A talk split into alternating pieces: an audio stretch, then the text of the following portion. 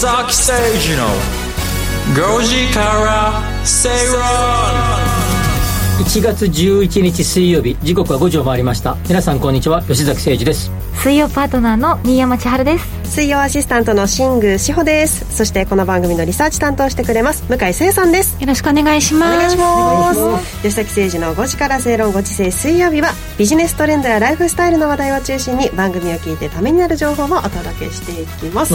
1月11日、1が3つ。うん。それだけです。縁起良さそうな。縁起良さそうな時ですので、はいえー海外から帰ってこられたばかりの新山千春さんを今日もお迎えして、はい。お届けしていこう新山さんお帰りなさい今日鏡開きですね。あそうですね。そう。はい。鏡開き。あんまりね意識してないな、はい。私もそうですよ。カーンって割ってねなんかパパリパリになったお餅をね。お餅をね。ねはい。出てきますよね。あそんなこといいんですよ。いいですか？年末年始。な何してたんですか？はい。あのちょっと海外に行ってまして、えはい家族で行ってて、はい無事に帰ってきました。楽しかったです。えー飛行機込んでましたか？混んでました。そうですか。うん。新山さんが座るようない。高級なシートは混んでないんじゃないですか？とんでもないです。とんでもないです。もう本当にあのねもうビッタビタにもう横詰ま詰まった感じで。はい、そうですそうです。もう首にね。ああのはい巻いて。はいはいはいはいあと6時間だみたいな感じで頑張ってね。そうそうそうそう、ワイン飲みまくって。飲みまくりました はい。いいですね。うん。ちなみにこうエリア聞いてもよければ、はい。どどのあたりに？はい。えっとねロサンゼルスと、あとラスベガスに行ってたんですけど、はい。カウントダウンはラスベガスで過ごしたんですけど、うん。もうそれがもう花火がいろんなところで、はいはいはい。うん。そうそう上がってて一箇所じゃなくて、その自分の見えるところからたくさんのところで花火が上がっててで周りの人たちのその空気が良かったですね。うん。花火見るだけじゃなくてその一体感っていうか、うわーいってなってる感じうんがアメリカだなって感じがして。ラスベガスのショーはもうだいぶ戻っ元に戻ってる。ん。ですもう普通通りです。シルク・ドゥ・ソレイユとかも戻ってますあ戻ってます戻ってました。うんあれいいですよ。僕もラスベガスあんまりこう掛け事しないんであんまりカジノとか行かないですけどあのショーは必ずもう取れたら絶対行きたいなあの行くなって感じですねいつもうん。ね行く際は絶対見てほしいなっていうねシルク・ドゥ・ソレイユのね。ねあもうすごいですよね最高ですあれはね。ねまあコロねコロナの時はねやはりこれが中断されてたものがまたうん。復活して、復活してました。レスあのレストランあのホテルのですね、あのテイストもね、い、ろんなホテルがあって、うんそれぞれの国をねね。模したようなホテルがいっぱいあって結構今回どのホテルに泊まろうかなみたいな、ああんまり僕も仕事でしか行ったことないですけど仕事の合間とかに、あのロスとかに行った時に、まあ、すぐなんで、ね。ちょちょっと飛行機ヒュッと行ってはい、間の2日間だけ行ってすぐ帰ってくるみたいなことをしてるけど、いいですねラスベガス。はい。登場登場したんですシルク・ドゥ・ソレイユに？あそう登場は したかったですね。してしてないんですね。そうでもアジアの方もダンサーで、はいはい。あの何人かそういらっしゃったんで、うん。そう頑張れっていう気持ちで一番やっぱり熱く応援したかったのがアジアの方でしたね、うん。なんか同じねあのはい日本人として、そうなんですよ。うん。そんなね思いました、アメリカ帰りの新山さんからはあの先週はあの、はい。メッセージ新年の抱負私たちも、お申しましたけれども、はい。おメッセージをいただいてましたがあそう何でね。ですしたっけど寿司の学校？はいそうです。寿司大学というか そうなんです。私釣りがねすいませんなんか私の話ばっかりで申し訳ないんですけど。これは気になりましたよね。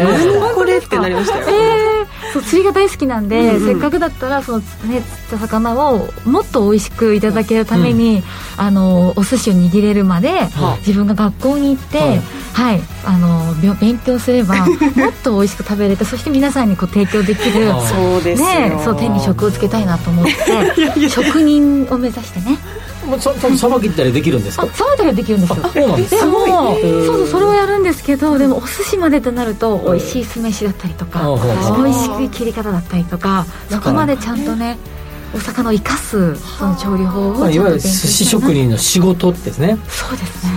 僕がたまに行くお寿司屋さんに、はいはい。えーお刺身ちょうだいって言うとですね、おうちは寿司屋だからお刺身出さないんだよ、つつまみも全部なんかしょ、仕事をしてるおお魚しか出てこないです。だから昆布締めの、えーつまみとか。はいはいはい。なんかあの酢で湿ったつまみとか。うん。まあ切っただけじゃないよ切っただけじゃそうそうそうそうそう。切っただけとか洗っただけのやつは出さないっていう寿司屋さんがありますけどねまずその昆布締めとか酢で締めるところを究極まで磨けばいいんじゃないですか？そうですよね。鯛をこう昆布で締めてとか、ね、そうそうそうそうそこからねちょっと美味しいお寿司を皆さんに提供できるようにぜひぜひぜひ。ちょっとね大学に通って。大学に。通って皆さんそれぞれの目標が出揃ったということで吉崎さんは自撮りブログを書く。あそうですか。自撮りっていうのはセルフィーじゃなくて鶏肉の自撮りをね。今年一発目の自撮りは13日に予定してるんで。おおじゃあ今週。楽しみです岩手県の自撮りを2品あさって金曜日書いてくださいよブログを自撮り自撮りで自撮りブログねもう早く行きましょう。行きましょう。しょうもないこと言ってる場合じゃないですはい。というわけで今日は、えー、いつものトレンドピックアップリートスタディに続いて、えー、特集コーナーではゲストの方をお迎えしてお届けします。日経トレンディ編集長の沢原昇さん、えー、最新号を解説していただきます。どうぞお楽しみに。皆さんからのつぶやきは「ハッシュタグご時世」をつけてつぶやいてください。お待ちしております。それでは番組進めてまいりましょう。この番組はロボットホームワオフードココザスの提供でお送りします。人生100年時代。あなたはどんな人生を描きますか？お金に困らない人生にしたい。やりがいのある仕事に就きたい。お気に入りの間取りの家に住みたい。あなたの描く理想の人生をココザスが幅広くサポートします。さまざまな資格を持った専門家がお金仕事住まいについて無料でアドバイス。一緒に豊かでワクワク生きる未来を作りましょう。詳しくは番組ウェブサイト右側のバナーからココザスホームページをチェック。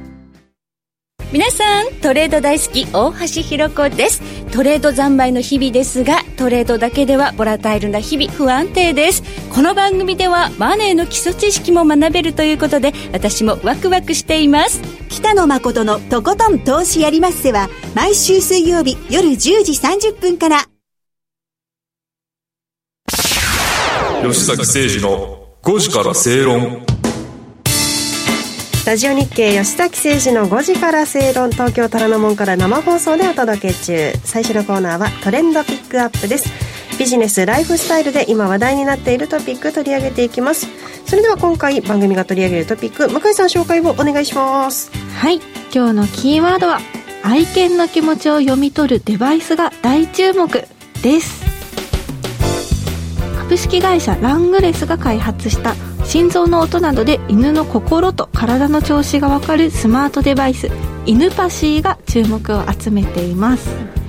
大学院で動物心理学を専攻していた同社の代表が犬の心拍を心音から簡単に計測するセンサー技術と心拍変動解析を発展させた気分解析アルゴリズムというものを開発しました、うん、でこの技術は日本とアメリカで特許も取得していますでこの犬パシえー、2018年に胴回りに装着するハーネス型として開発したんですけど、うん、その後軽量化してなんと首輪型の犬パ犬首輪型の犬パシーカラーとして去年改良しました、うん、はいスタジオには資料もあったりするんですけど確かにちょっと軽そうなはい、いわゆるあの首輪の首輪ですね。の形をしてますよね、そうですね、はい、はい、でこれ犬の心拍情報を解析してリラックスドキドキハッピー興味ストレスの5つの感情を緑オレンジレインボー白紫の5色の発光ダイオードで表示するというものに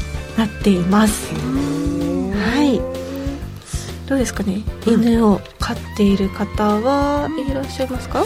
水曜メンバーにはいないないかな、はい、ね、買ったことないですね。あ、そうなんですね。私以前買ってて、はい、そうなんですよ。これがあったら使ってみたいなと思いました。しかも見てね、アプリを通してこの愛犬の状態が表示されるっていうのも新しいですね。アプリでピッてボタン押したら、餌が出るやつある。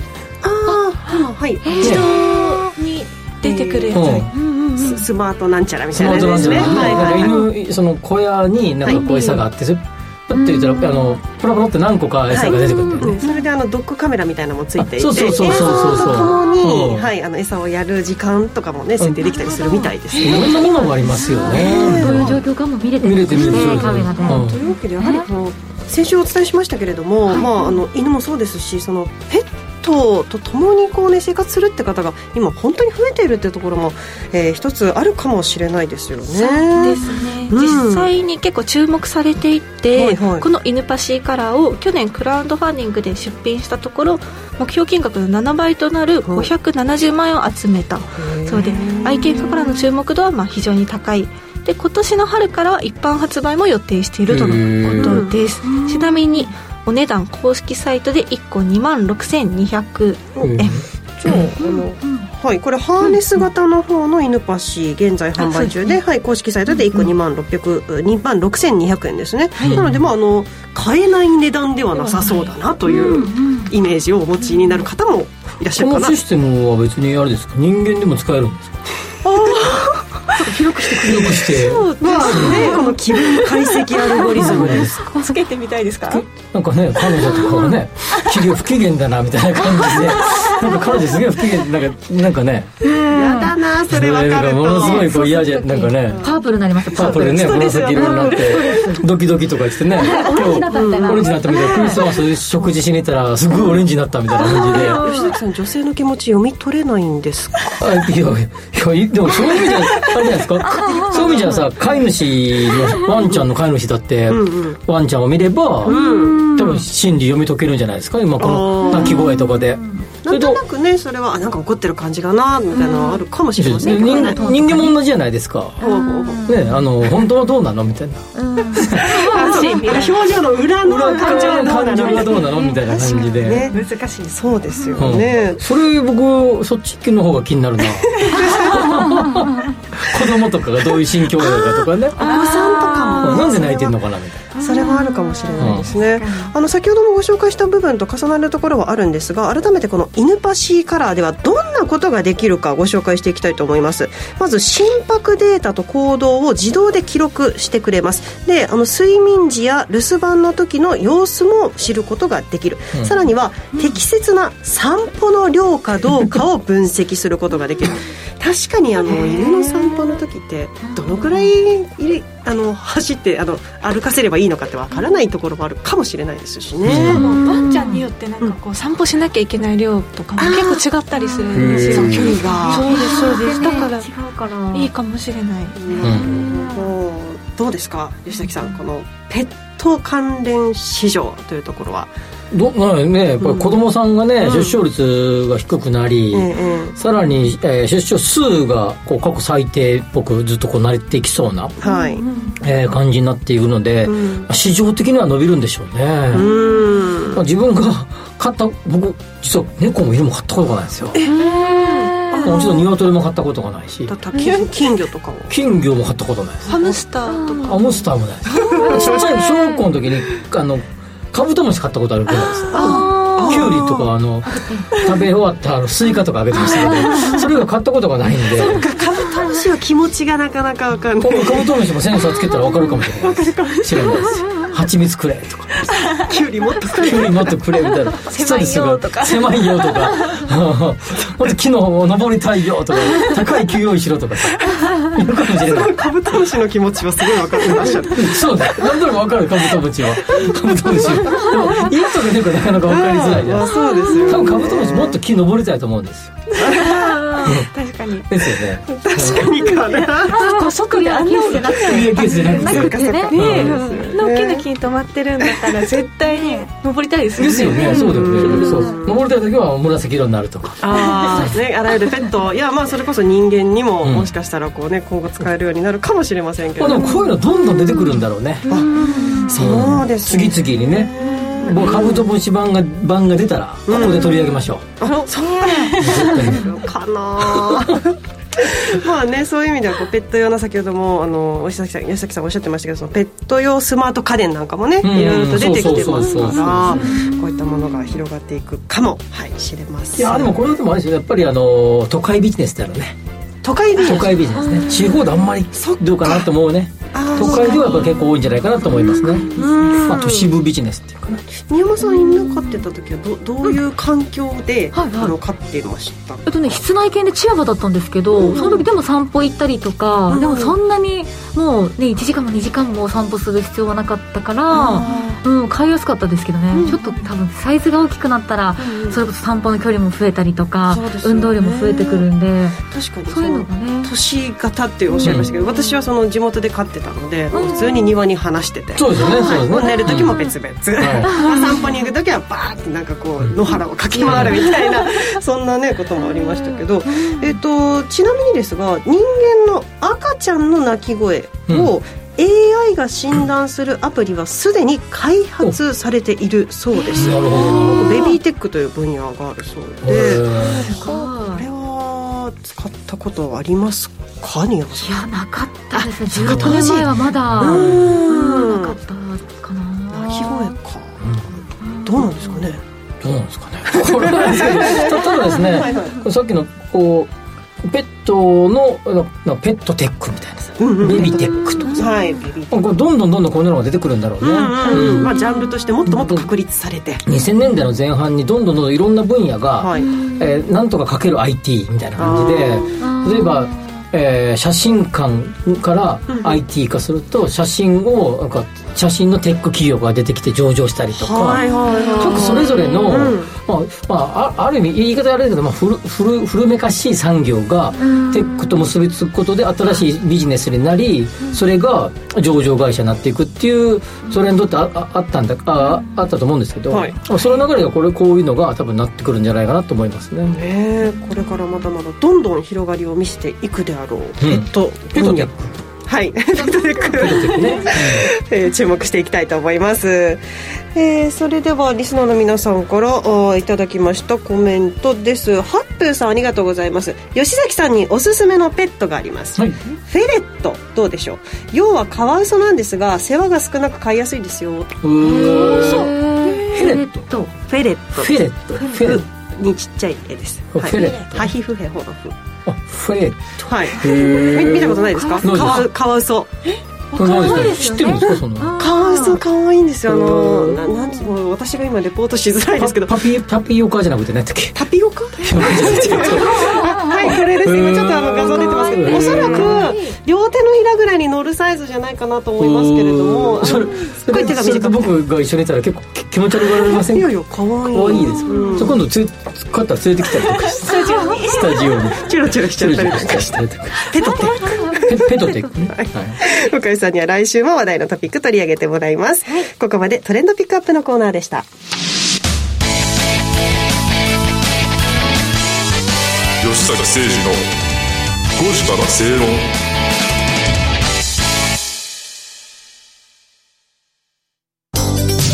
ワオフードのプレミアムなコールドプレスジュース。オーストラリア産のオレンジを現地で加工低温輸送でみずみずしさはそのまま絞りたてのようなすっきりとした味わいです。飲み終わったらそのままゴミ箱へ。ラベルもリサイクルできるので剥がす手間はかかりません。冷蔵庫にあると嬉しいこの一本。地球と体が喜ぶ未来を作る。バオフード。マネーに対する食わず嫌いありませんか？4U と学ぶ日本経済。お金に関する心配事は山積みだけどどうすればいいかわからない。そんなマネー初心者に向けた30分です。最近気になるあのニュースについて詳しく聞けたりクイズで楽しく経済について勉強します。4U のマネー事情も聞けちゃうかも。ラジオ日経第一。毎週水曜夕方6時から好評放送中。お楽しみに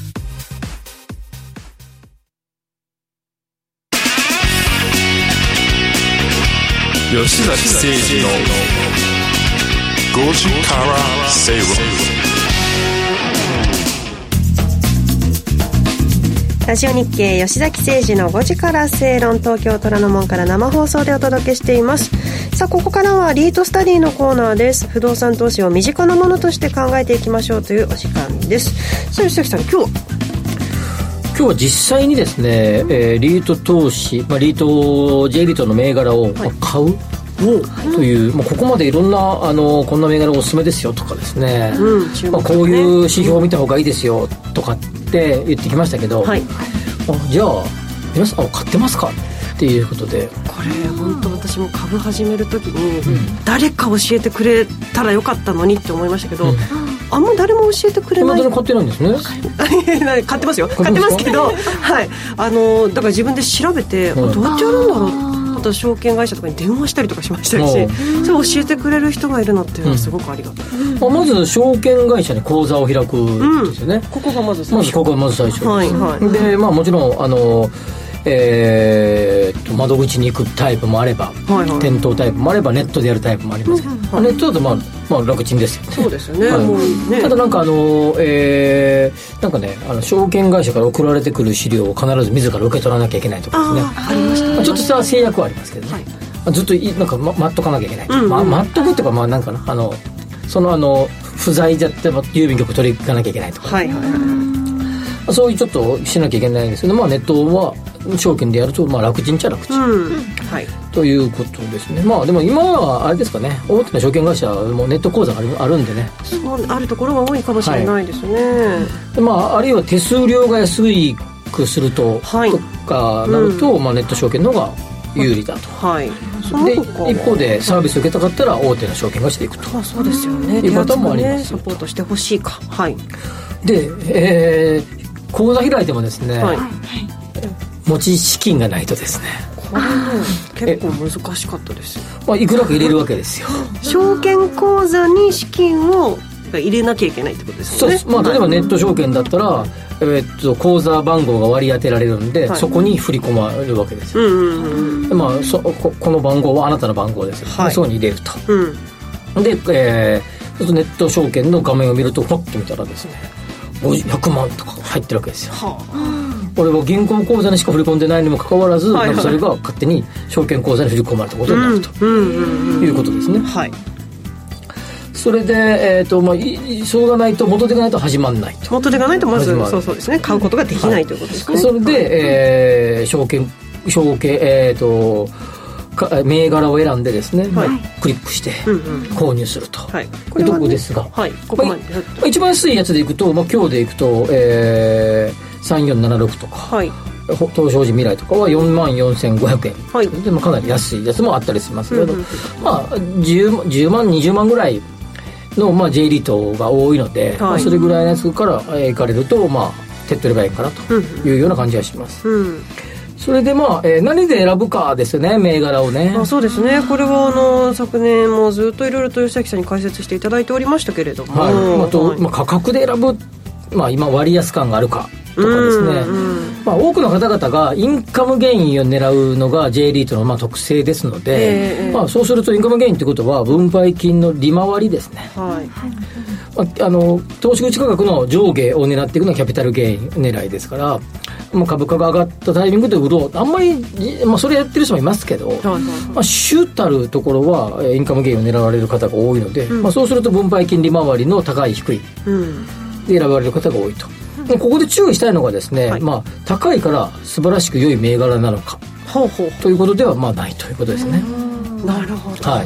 まあ、いろんな状況により高くなっているところがあれば、まあ、状況には低くなっているところもあったりすると。いうところで、まあ、一概に言えないですが、まあ、一つの目安として、はい、まあ、分配金利回りっていうのは、えー、一つの目安にされたらいいんじゃないかなと思います、うんはい、えー、もう一つがナブ倍率の話もしましたね、はい、覚えてますかちゃんと、はい、ナブ倍率の話ありましたね、はい。まあ、それとあの結構初期で喋りましたよね、はい、そうですね。4回目あたりですかね、まあ、株式でいう PBR に相当するものですが、まあ、それ、鑑定評価額にも応じたポートフォリオに含まれている不動産価格の総額と、えー、時価総額ですね、うん、えー、投資口価格かける、えー、発行口数の掛け算の、えー、比率ってことですね。これが、まあ、ナブ倍率と、はい、まあ、それで見れば、はい、まあ、割安感があるのか割高感があるのかで判定ができると、うんはい、あと NOI 利回りネットオペレーティングインカムでの利回りですね。まあ、えー、オペレーティング費用を除いた利回りがどうなのか。というあたりで選ばれる方もいるし、はい。まあ、ここで何度もご説明してきた中でいうと、えー、プロパティ別のやつですね。そうですね、えー、レジ住居系なのかとか、はい、商業系なのか、オフィス系なのかとか、まあ、それらを組み合わせた総合系なのか、まあ、2つ2つ組み合わせる方は複合系っていうことが多いですけどなのかとかですねまあ、そういう形でですね、まあ、選ばれる方がまあ多いということですよね、これ銘柄ってこう、まあ、今まで解説されているのは私も聞いてますけど、うん、分かりやすさでいうと、うん、こう事業主体別なのかなとか思っちゃうんですけど、まあ、例えばレジだったらレジそうそうですね物流とかね、はい、あとまあホテルとかついてるとなんとなく想像しやすいんですが、この分かりやすさで選ぶっていうのもありはありなんですかでも例えば少し前の、うん、えー、っと2021年とかは、はい、20年代の後ろぐらいか、はいはい、ホテルリートかなり厳しかったですからね、まあ、コロナでホテル一本で行ってると厳しかったりするとで、まあ、オフィスリートも、まあ、安安定感はありますけど、はい、まあ、どれどれぐらいまでですね、えー、オフィスに人が帰ってくるのか、まあ、昨今の、えー、空室率は、まあ、空室率、まあ、止まってきましたけど、まあ、賃料の下落は若干続いてますので、まあ、それで大丈夫かとかですね。何度もここでもしまりますけど比較的安定感があるそれはまあ住居系、はいはい。ねまあ、特にコロナでそのが浮き彫りになったってかもあるよね。まあ言うても家は 必要。住むよねっていうことでね。比較的住居系は安定感があった。っていうのがまあクローズアップされたって。まあえー、もっと一二昔前ぐらいは物流施設のリートはかなり伸びてましたからね。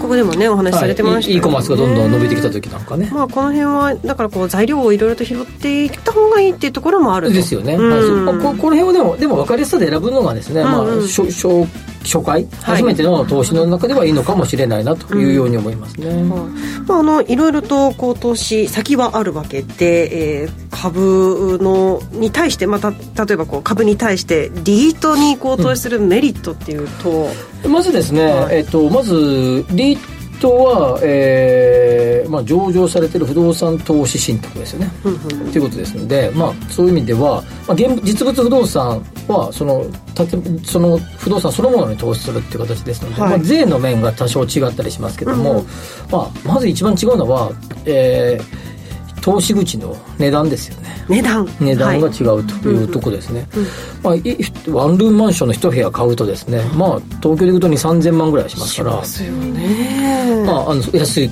安いやつでもですね中古物件でも、はい、まあ、それ考えるとですね、まあ、一口で10万20万で買えると小口化された商品であるっていうことはメリットがあるのかなということと、うん、もう一つが分散が効いてるってことですね、はいはいはい。まあ、その自分が持ってる部屋が、うん、えー、空室が出れば空室率100%ですけど、はい。まあ、ポートフォリオに組み込まれている、えー、物件の、えー、に空室が出たらですね、まあ、それはその分の案分だけがえー、マイナスになれたわけですから分散が効くというようなところだと思いますね、まあ、どちらかというと、えー、クシの、まあ、少額で購入可能かどうかっていうところよりもですね、はい、まあ、分散が効いてるっていうところが大きなメリットかなというように思いますね、まあ、今後ね地震が来るかもしれないし、はい、どんな災害があるかもわからないし、まあ、そういうのは保険で一部カバーはされてますけれども、まあ、全部じゃないけど一部はカバーされているけれども、とはいえですねあるエリアに固まっているとですねそういうまあリスクもあるわけですですよね。まあ、何かのこう有事の時にというところがあるということですよね。はい、それもありますよね。まあ、あの今リスクっていうお話がありましたけれども、うん、逆にこうリート銘柄のリスクでいうと、はい、はい、まああのまあ、一定の割合が以下がのリートが多いですけど、まあ、ざっく半分以下の会社が多いですけど、はい、有利子負債、まあ、つまり銀行から借り入れて銀行あるいは金融機関が借り入れてるものが多いので割合がありますので、まあ、その部分に関しては金利が変動すればですね、まあ、固定金利で借りてる場合はですけど、まあ、変動金利で借りてる場合はその金利リスクが伴ってくると。うん。あるいは、えー、借り換えの場タイミングとかですね、はい、あったりするまあ、その時に、えー、金利が上がっていればですね、まあ、これはマイナス要因になってくるというところですが一方で、まあ、昨今のようなインフレ期インフレインフレ期じゃないんだ。よどうなんでしょう。どう表現するかって感じで全然インフレ上物価は上がっているけど、はいはい、インフレかどうかこれ GDP デフレーターとか時給あ時給ガップとか見ればですね、はい、まあ、大してインフレ状態じゃないですけどそのインフレっていうのは需要と供給のバランスで需要が買ってる状態がインフレですからでもただコストが上がってるだけですから、まあ、物価上昇期ですよね、はいはい、で、まあ、これがですね、まあ、本格的に賃金が上がってきて、まあ、本格的なインフレ期にもしもなったとするとですねインフレと、えー、特に住宅賃料はですね連動してますので基本的にそ、えー、相関係数は高いので、まあ、当然賃料ですからね。昔あの僕もまだあれですけど生まれてないですけど、神田川の世界とかね。えっとあのあの石鹸カタカタなそうそうそうそうそうカタカタそっち神田川ねあ。あいう三畳一間のみたいな多分ああいう家賃って1万円とか2万円だったと思うんですよ。かぐや姫。かぐや姫の今そんな家ないですからね部屋。東京の。ああねあったとしてもそう。神田川が流れてるとまあまあ東京の、ま、街中ですよ。首都高のね。首都高じゃない。あもっと長いか。ももっと失礼しました。多分もっとあのあっちのあの渋谷から向こう側だと思います。あのもうそのちょっと西側。とか向こう側のあああいうとこああいうそういうエリアで、ああいうところに。31棟の家はもうそもそもないですから今。家賃もすごい、えーあの頃と比べて上がってるわけじゃないですか。そうすると物価にっていうか連動して賃料は上がっていくっていうことですから、まあ、そういう意味じゃまあインフレが、はい。えーネガティブかっていうと、まあ、確かに金利が上がる可能性はありますけど、まあ、それに応じて、まあ、賃料は遅効性があるって言われてるので、はい。まあ、何何か、えー何年かぐらい遅れてが上がってきますけど、遅効性はあれどもですねその分賃料が上がる可能性がありますので、はい。まあ、若干そのタイムラグは仕方がないとしてもですね、まあ、それはポジティブに考えてもいいんじゃないかなと思いますね、まあ、まずですね、はいリスナーの方でリート投資してない方がいればですねはいはいはい。ちょっとだけでもいい一口でも二口でもいいからやってみたらいいんじゃないかなと思うんですよね、あのいいやつがあればですよ皆様の、うんうん決して僕はあの進めてるわけじゃありませんが、まあ、進めてますけど。まあ、要はですね、まずやってみてですねそれのメリットを感じていただいて、まあ当然リスクも伴ってきますけれども、えーまあまあちょのあの一口買ってですね、何千円か入ってきたらですねなんか預けてただけですか？らねねそれでねラッキーみたいな感じになりますからね、はい。増えたらやった。やったーみたいな感じですよね、はい僕もあのい結構銘柄いろいろ持ってますけど、はい。まあ、その中でやったーと思います。もんね吉崎さんも。はい思いますよ。ねえ、ということで皆さんぜひ、まあね、今年始まったばかりですから、はい。ぜひ今年。ぜひ一銘柄でも二銘柄でも買っていただいたらいいんじゃないかなと思いますね、それでどんな物件選べばいいかは、うん。このコーナーをはい。毎週1回やってますから聞いていただいてはい。選んでいただければなというように思いますね、リートスタディで解説していただ解きたい説しますから水曜日の5時20分頃から毎週1回やってますからここでリートの話を。はい。皆さんで学んでいきましょう。ぜひ一口でも一回買ってみまだの方は買ってみてください。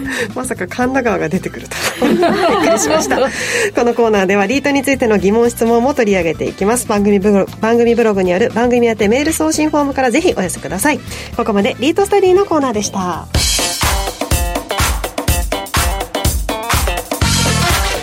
崎誠二の5時からスペイロン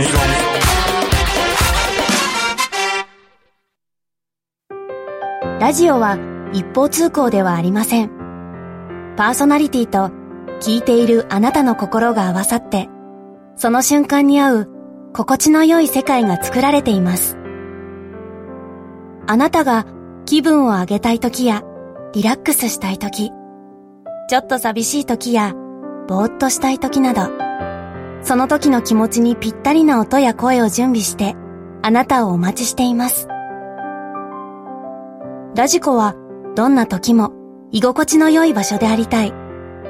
聞く場所が家だって移動中だって海や山でもあなたが耳を傾けるだけでそこが一番の場所になるように。心が整えば今日も明日もきっといい日になる。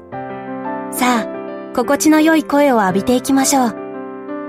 世界を広げる音があるラジコ。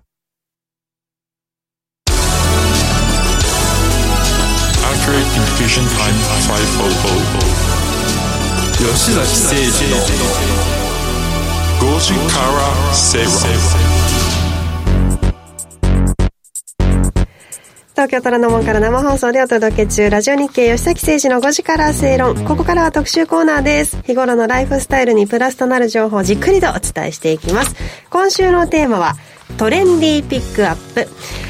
えー発売中の日経トレンディ最新号からおすすめ記事紹介していただきます。スタジオにお迎えしているのは日経トレンディ編集長沢原昇さんです。今年もよろしくお願いいたします。よろしくお願いしま明けましておめでとうございます。明けましておめでとうございます。今年からガテン系の肩書きが外れましたええね外しました。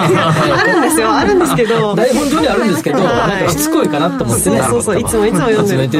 はい。でもまあでもガテン系じゃないですか。ガテン系編集長はい体当たりのね何でもやっていきたいと思ってます。まあ今月号は株と投信のやつなんですが、はい。そうですね。株と投信といえばラジオ日経がそうなんです。一番のお得意分野で 今のリートの話もまあ投信ですので、うん。そうなんです、えーそういう意味で、このコーナーを見れば、はい、うん。えーリートコーナーがあるのかなと思いきや なし。ちょっとだけありました。あのちょっとだけはい。えーえーなんだっけ、えーククラウドファンディング不動産の。あはいはいはい不動産型クラウドファンディングは使ってますね。ありましたね。リードがあれば沢原さんが僕に取材に来たのかなと思いきやなかったので 僕には来なかった。いやいやまあとはいえねラジオ日経でもおなじみのおなじみの。ナビゲーターの皆さんがコメントされてますけれどもね そうですね。パーソナリティの方々がねははいいはいおなじみの方いろいろとねいらっしゃいますよね。坂本ちゃんも出てるよね。そうですね。はい。なんですけれども、お今回の特集ということで、えー新ニーサ式ほったらかし株投資。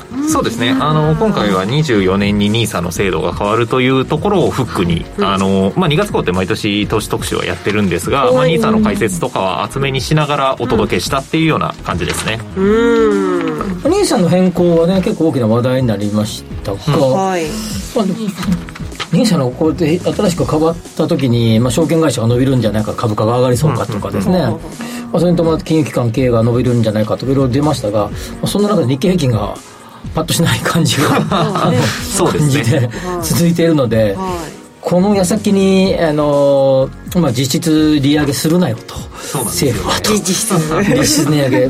ということでこの、えー2月の特集号も多少、あのまあね年末も年末いいところだったので、はい。ギリギリでしたからね。ニュース的にはね我々もねだいぶ影響を受けました。ね正直、はい、というかそのニュースが締め切り後に舞い込んできたのでたまげたというところはありこれましたね。はまさにたまげた案件ね、まあ、ただあの素人目線で初心者のあの投資家層っていうのが我々の読者さんなんですが、まあ、はい。そういった面で見ると、まあ、仕込み時ではありますし、うんうんうん。基本的に中長期投資で徐々にやっていきましょうということなので、はい。もちろん来年からの新 NISA もフル枠使った方がいいですし、うんうんあの素人的には老後資金っていうのが、まあ、より貯めやすい状況っていうのは来てるんじゃないかなとは思ってますね。ね。まあ、間違いないね、はい。うん。新ニーサを使いこなすというふうはい。にいろいろと解説もされていますが、えーまあ株式投資で言いますといろんなこうテーマに分かれて、えーはいはいはい。解説をされていますがこの辺りはいかがでしょうか？そうですね。あのもうずっと言われてる脱炭素とか、あのそれに関する銘柄みたいなのをプロの方々に挙げていただいて、はい。あのおすすめ銘柄っていうのを載せているんですが、うん。うんまあ、半導体電子部品とかも定番だと思うんですが今年新設したところでいくと、インフレ銘柄っていうのがやっぱ増えましたね。テーマインフレ、まあ、これに強い銘柄は何なのかという、うん面白い目線で聞いてみたりとかっていう、うん。まあ、あの馴染みのある企業とかもいろいろ出てくると思うので、割とあの、まあ、大型株中心ですけど選びやすい面もあるのかなと思います。うん。これはぜひ本誌を見ていただくということで、はい。はい。ぜ吉崎さんどうでしょうか？そうですね。僕はあの米株がどれぐらい戻っあのここから来るのかなっていうふうに見てて、えー米株は比較的ですね。あのアドビとかね、はいはい。いくつか挙げられてましたけど、うんうんうんそうですね、えーアメリカ株に関してもやっぱりこう今まで市場を牽引してきた GAFAM がこの後どうなるのか、はたまた今買っていいのかみたいなところも争点になってくると思うのでまあ、そのあたりも、あの識者の方に我々取材して一応結論を書いてあるというような感じですかね。うん。なんか昨日ゲストの方は言われてましたけど、はい。えーアメリカの中間選挙の翌年はい。のニューヨークダウは戦後からずっと見ると19勝1敗、つまり年の単位で見れば、えーまあ、19対1の確率だ。つまり 20分の19の確率で上がるってこと。へえそういったアノマリーが。あのマリオがあるってこと。去年中間選挙ありましたからね。じゃあ今年まあでも上がりそうじゃないですか。まあまあ。結構下がったからね。ね。この米それで、えあねの何利上げも止まりそうだし。そうですよね。まあなんかまあ上がるよね。多分。っていう感じはするよまあ、ね、去年の分っていうのも考えても。多分銘柄もここ個別銘柄買うもいいけど多分それ以上に多分そのにダウの、ね、投資とか買うと手っ取り早いんじゃないかなって感じはするよね、かもしれないですね、そん。なアメリカ株についてもいろいろと解説があります、はい。でさらにですね、えー水曜日のご時世で、えー取り上げている株主優待についても、えー解説、そして詳しい内容が、えー書いてあります、これは見てて楽しいですね、そうですね。本当にカタログ感覚で見ていただいてあこれ欲しいなと思ったものをパッと取っていただければ一応厳選した銘柄を載せてますんで。そうなんですよ。これいやいいなって思うものがちょっといろいろとあってですね。まあでもそこもまあいいんですけど、はい。そこ読んでいただく買って読んでいただくとしてですね、はい。我々が深掘りしたいところはですね、えーこれ第二特集っていうか言えばいいかな？そうですね、はい。第二特集第二特集がですね日本酒特集。あい。今最高に新しい日本酒ランキング。2023第1位マル秘。買ってください。あそうですね。確かに確かに。はい。ここでは伝えないと。ここでは伝えない。1234そして同率5位が3銘柄。3銘柄。銘柄ついてるんですよね南部美人入ってますよ。入ってますね。これは岩手県のねあのどうですか？新山さん日本酒、好きなんですよ。3人の中でははい。特に好きな方。一番大きくこう折り目がついてるかもしれないですね。日本酒特集のところ。はい。好きな銘柄ありましたか？いや気になってるのがあって、この世界最高、えっと、精米部合のこれはすごいですよ。93ページにね載ってるんですけど希少性の高い超高級種とかねこういう情報ってなかなか知れないじゃないですか。まあ、93ページの。ずっと精米部合でねあの、競争が続いてきた中でついにここまで来たかっていう到達点どれぐらいまで削るかってことでしょこれ。あそうですそうです。お米をどれだけ削るかっていう。今どれぐらい削ってるの？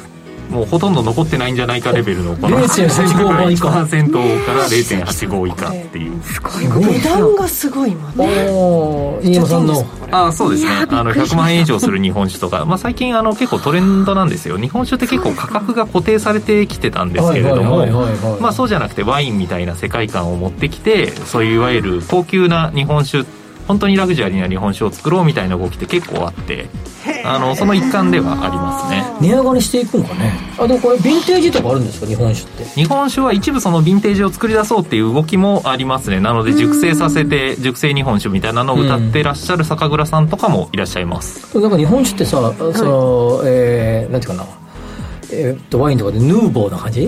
がやっぱり、あの、ヌーボーな感じ？要はあの、その、その今年のやつ、フレッシュなってことでしょ生ってでしょ？ヌーボーって生って意味でしょ？要はな生酒とかさ、はい。取れたてとかの方が価値が高いみたいなイメージがあるじゃないですか、あ日本酒ってね。そううんだから基本的には熟成に向かないというか今までは熟成させるという発想はあんまりなかったジャンルですね、だけど、らあの、あ、そっかそっか、日本酒だからね。そっか。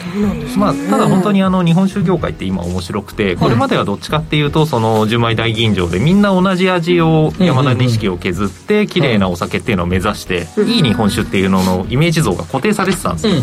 ただ今はいろんな製法を取り入れて味にも個性的なものをどんどん増やしていこうっていう時代になってるのであの個性的なお酒っていうのがどんどん現れるあの現状になってますねえーそういう意味ではこうビールでおなじみのホップが入ったお酒だったりとか、うん。まあ、そのクラフト系のお酒っていうのもああそうですね。ったりするんですね。これもあの新しい流れであの清酒免許っていうのがなかなか降りずに新しい酒蔵っていうのは作れないんですけどあの副原料を入れてあのその他醸造酒っていうカテゴリーだと新しいものも作っていけるのであのなんだろうクラフトジンみたいにちょっとスパイシーなボタニカル的な発想を入れたりとかこういうホップ入れたりみたいなものもあの去年ぐらいからですね本当に本格化してどんどん増えてますね。うーん。これ本当面白いですね。面白いですね。うん。あの株はラジオ日経でおなじみのコメンテーターの方でしたけど私この日本酒はよく行く築地の蕎麦屋さんがコメントあの調査員をしてます。調査員をしてました。投票していただいてましたね。びっくりしました、なるほどね。はい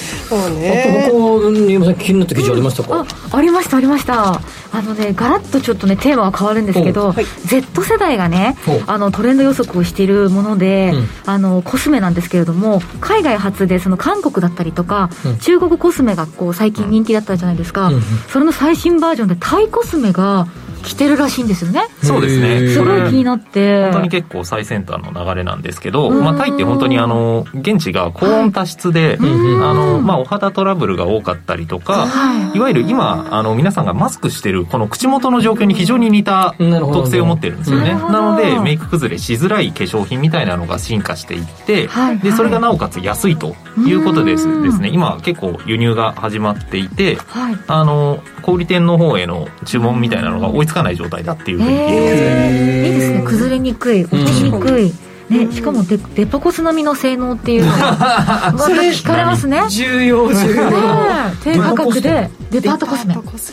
ななどういうことですか？あのデパート。のコスメって結構こうね、あのー高級じゃないですか。一回とかで入ってるとあー。そうですそうです。結構ね値段が高いんですけど。いわゆるデカコスって呼ばれてる、まあ、高級ラグジュアリーラインと、まあ、プチプラコスメと呼ばれる、あのか低価格ラインに、まあ、大体対分されていくんですよね、何でも知ってますね。本当だって Z 世代の話題もね。すごいついてきますね。Z 世代じゃないでしょ。そうですまあ広く浅くいろいろ知ってるすごいですね。日経トレンディ編集長ですから。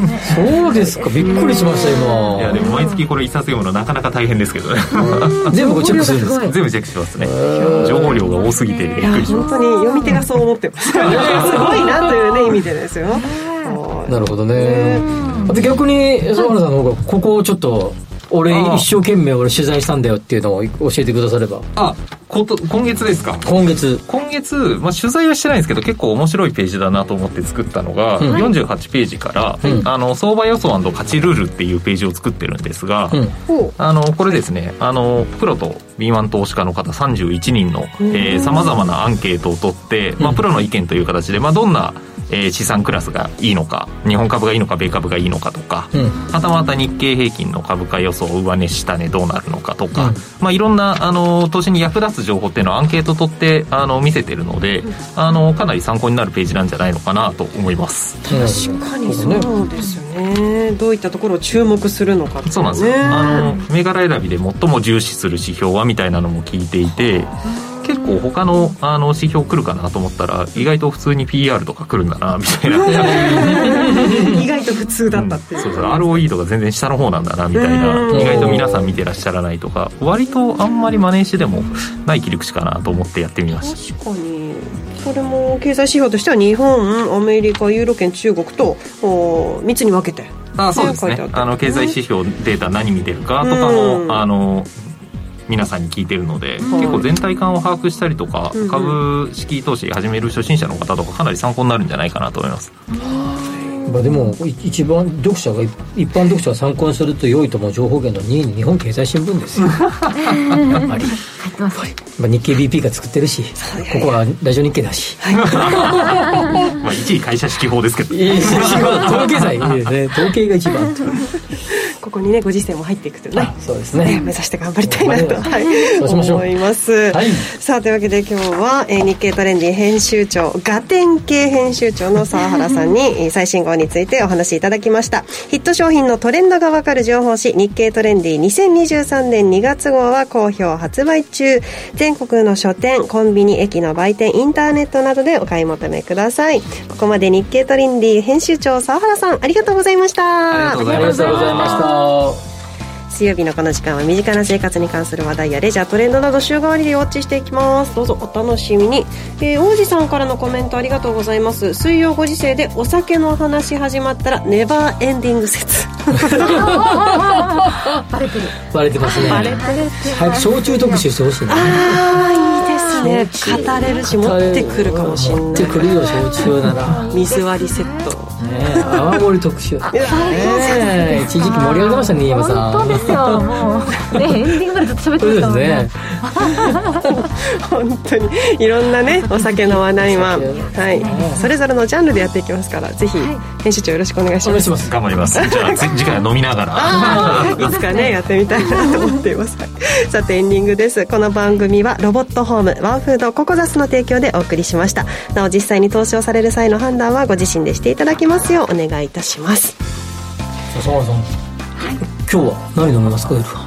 今日ですか、はい。い、やでもこのランキングに載ってる僕日日っていう日本酒がすごいおすすめなんで、あの今日は飲みたいと思いますみんなのページめくるスピードが速いす。ぐでしたねすごいカメラに収めて一日のそうそう意識しようかな。後でチェックしておきましょう、はいぜひぜひ皆さんも日経トレンディ最新号チェックしてください。というわけでここまでのお相手は吉崎誠二と新山千春と新宮志保でした明日は夕方5時20分から正論です。ぜひお聞きください